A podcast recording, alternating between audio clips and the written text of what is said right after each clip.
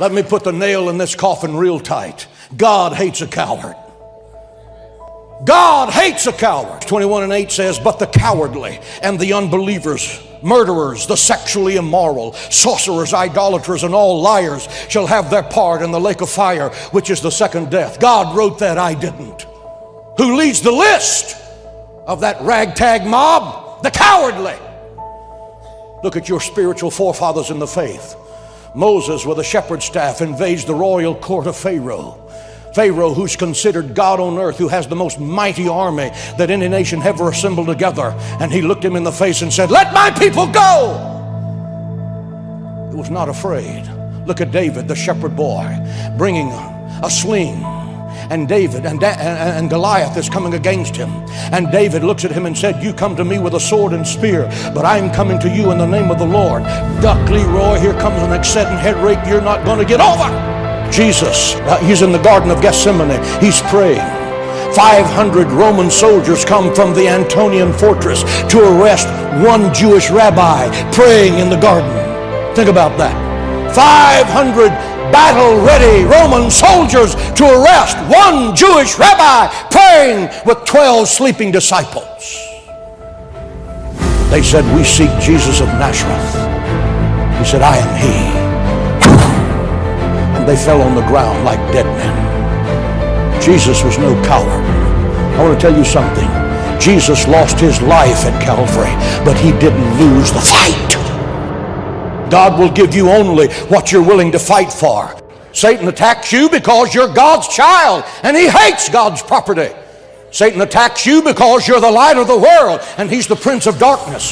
Satan attacks you because you're the truth and he's the father of lies. Satan attacks you because you're a soldier of the cross. You're anointed. You have the word of God. You have covered by the blood of Jesus Christ. You can take the sword of the truth of God and attack the gates of hell. You're a threat to him. Whenever you roll over in bed, every devil in Bexar County gets a migraine headache. That's why he hates you. And to those of you who name the name of Christ, stop allowing Satan and his demonic goons to, to destroy your marriage. Put on the whole armor of God and fight back. Quit allowing him to attack your health. The Bible says, by his stripes we are healed. Quit allowing him to attack your finances. The Bible says God will rebuke the devourer for your sake. He will make him give it back to you sevenfold. Stop allowing the devil to rob you of your peace because Jesus Christ is the Prince of Peace. Stop allowing Satan to rob you of your joy. In his presence is the fullness of joy. Do you want it? Then fight for it. Do you want it? Then fight for it. Put on the whole armor of God and stand beside me and take the word of the holiness of the Father. Fight the good fight of faith. Resist the devil and he will flee from you. We who carry this book have so taken from Jesus Christ his nature. We have forgotten who he is. He is the Son of God who looked at his crowd one day and said, You are of your father the devil. That's not very commonly preached in the Church of America today. The fact is that God will give you what you're willing to fight for. In this war, you will demonstrate courage or cowardice. Some of you are courageous soldiers of the cross and some of you are cowardly to the core. You don't deserve the name of following Jesus Christ. Now, here's what else you must do in the summer. Like a father, you must look out for your enemies. And believe me, we're going to have some. But remember, like a father who would guard carefully his family, I'm asking you to stand guard I'm asking you to stand at the door. I'm asking you, whatever threatens you, threaten it back. Whatever pushes against you, push it back. Whatever wants to overwhelm you like a father, stand up, take control, and do battle with your enemies wherever you find them. Be strong in the Lord. Say that with me. Be strong in the Lord. Be strong in the Lord. When you eat this meat for men and milk for children, you'll be strong in the Lord. When you watch 40 hours of television, you couldn't give your witness in the first church of any church in America. This is God's fight, it's not yours. It's God's victory, it's not yours. It's God's glory, it's not yours. It's God's kingdom, it's not yours. It's God's strength, it's not yours. Put on the whole armor of God and fight and fight to win because the victory is ours through Christ the Lord. Give Him praise in the house of God. What's the point I'm making here? The point is you can never exhaust God's resources. You can never exhaust God's resources because He can do exceedingly abundantly above all that you can ask or think.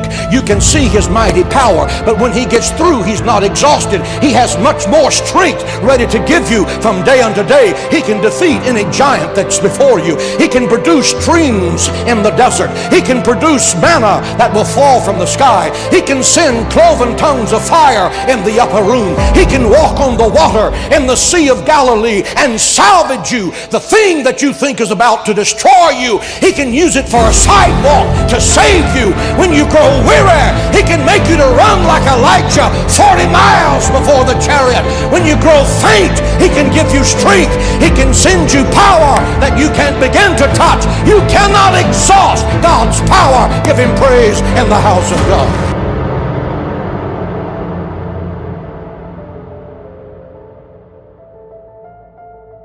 He can walk into the tomb of Lazarus and say, Lazarus, come forth. Why does he call Lazarus by name? Because if he didn't call him by name, he has so much strength, every dead man on planet Earth would have gotten up. That's why. Our God is an awesome God. He's full of grace and truth. He is the Almighty El Shaddai, the conqueror of death, hell, and the grave. He's the conqueror powers and principalities. He's the conqueror from Calvary. He's the lion of the tribe of Judah. He's the Lord of glory, and he's coming soon with power and great glory. Give him praise in the house of God. Now, here's what else you must do in the summer like a father, you must look out for your enemies. Now, here's one more. We must also deal with the enemies within ourselves. Yes, we've got enemies on the outside, but some of the enemies are not way off in some distant country. Some of the enemies are a lot closer than that. They are within.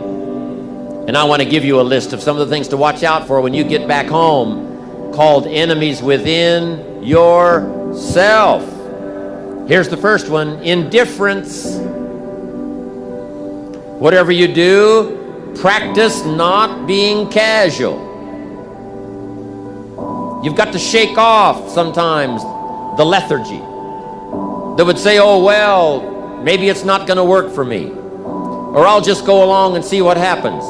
I'm asking you, whatever you do, the intensity that you've gathered up here during this extravaganza, I want you to take this same intensity home with you. Don't be casual. Casualness creates casualties. Go home with a renewed intensity. Don't let indifference take over. Here's the next one indecision. Someone's mentioned it a couple of times on this stage. They've had to deal with it. You've got to deal with it. Indecision is called the thief of opportunity. Make decisions even if it's a wrong decision. Do the very best you can, make a decision and go with it. If it doesn't work out because it was a wrong decision, I'm telling you, that gives you experience now to make a better decision. Here's the next one doubt. We've all got to deal with the enemy of doubt. Cynicism has a unique way of crowding in on all of us. Being cynical about the government, being cynical about banks and money, being cynical about society, being cynical about the past, cynical about the future. I'm asking you, don't let that disease grab you by the throat and ruin your chances to do well. Yes, it's easy to doubt that it can happen. It's easy to doubt. We've all got fears that want to crowd in. I say to you that if it can happen to us, it can happen to anybody in this room. Don't doubt your own ability. Don't doubt your own strength. Next is worry. But here's the clue don't let it conquer you. Take all of the worries you've got and try to drive them into the smallest corner you can possibly find. If you don't, worry will be like a mad dog loose in the house. It'll have you in the corner. So, whatever your enemies are here, drive them into a small corner. Here's the next one over caution Hey, in the spring, if you're too cautious, you never will plant the seed. If you're too cautious, you won't take the chance. If you're too cautious, you won't step out front. If you're so cautious, you probably never would have done your first meeting. Make this note you got to take a chance. Drive your tendency to be too cautious, drive it into a small corner. Yes, you can't be gullible. No, you can't go for everything. Yes, you've got to be careful. Yes. But don't be so cautious that it paralyzes you. Don't be so cautious that it restricts your chance to do better. See if you can't conquer that. Here's the next one pessimism. Yes, there's the dark side. Yes, there's the problem side. Yes, there's the difficult side. But I'm telling you, it's not the only side. Yes, the glass is half empty, but it's also half full. Yes, there's the dark side, but there's the light side. Yes, the night comes, but so does the day. I'm telling you, don't be afraid of both sides opportunity and difficulty, chance and danger. Learn how to handle it all.